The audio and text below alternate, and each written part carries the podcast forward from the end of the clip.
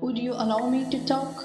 This was the fifth time I asked him today. He didn't want to listen to me, not this time, not yesterday. Now I think he never listened to me. I wonder is it the relationship or the persons involved in the relationship that changes over time? Really, the people do change, and so does the relationship. Does it really change over time in the worst way possible? Or the relationship can also age like a fine wine? I know there are various things to work on in a relationship. I know both parties should be willing to work on those things. Both of these parties should make their best effort. One way work or the effort doesn't help to make the relationship between two people work. People think marriage is the last stop. Now it is bound to go smoothly. The relationship is bound to go smoothly without any effort.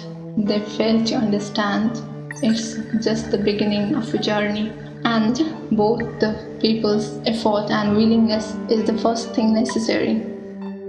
Love cannot on itself hold the relationship together.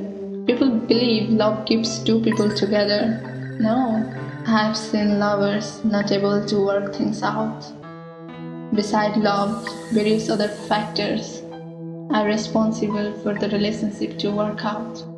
One should know what the other person wants and needs. Sometimes one has to sacrifice something.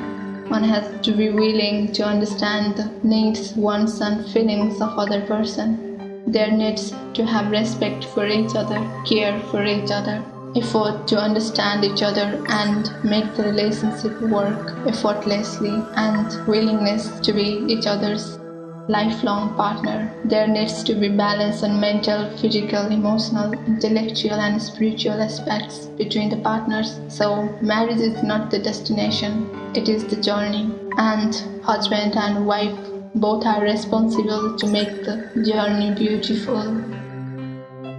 I hope you enjoy this journey of your life. Thank you. Have a good day.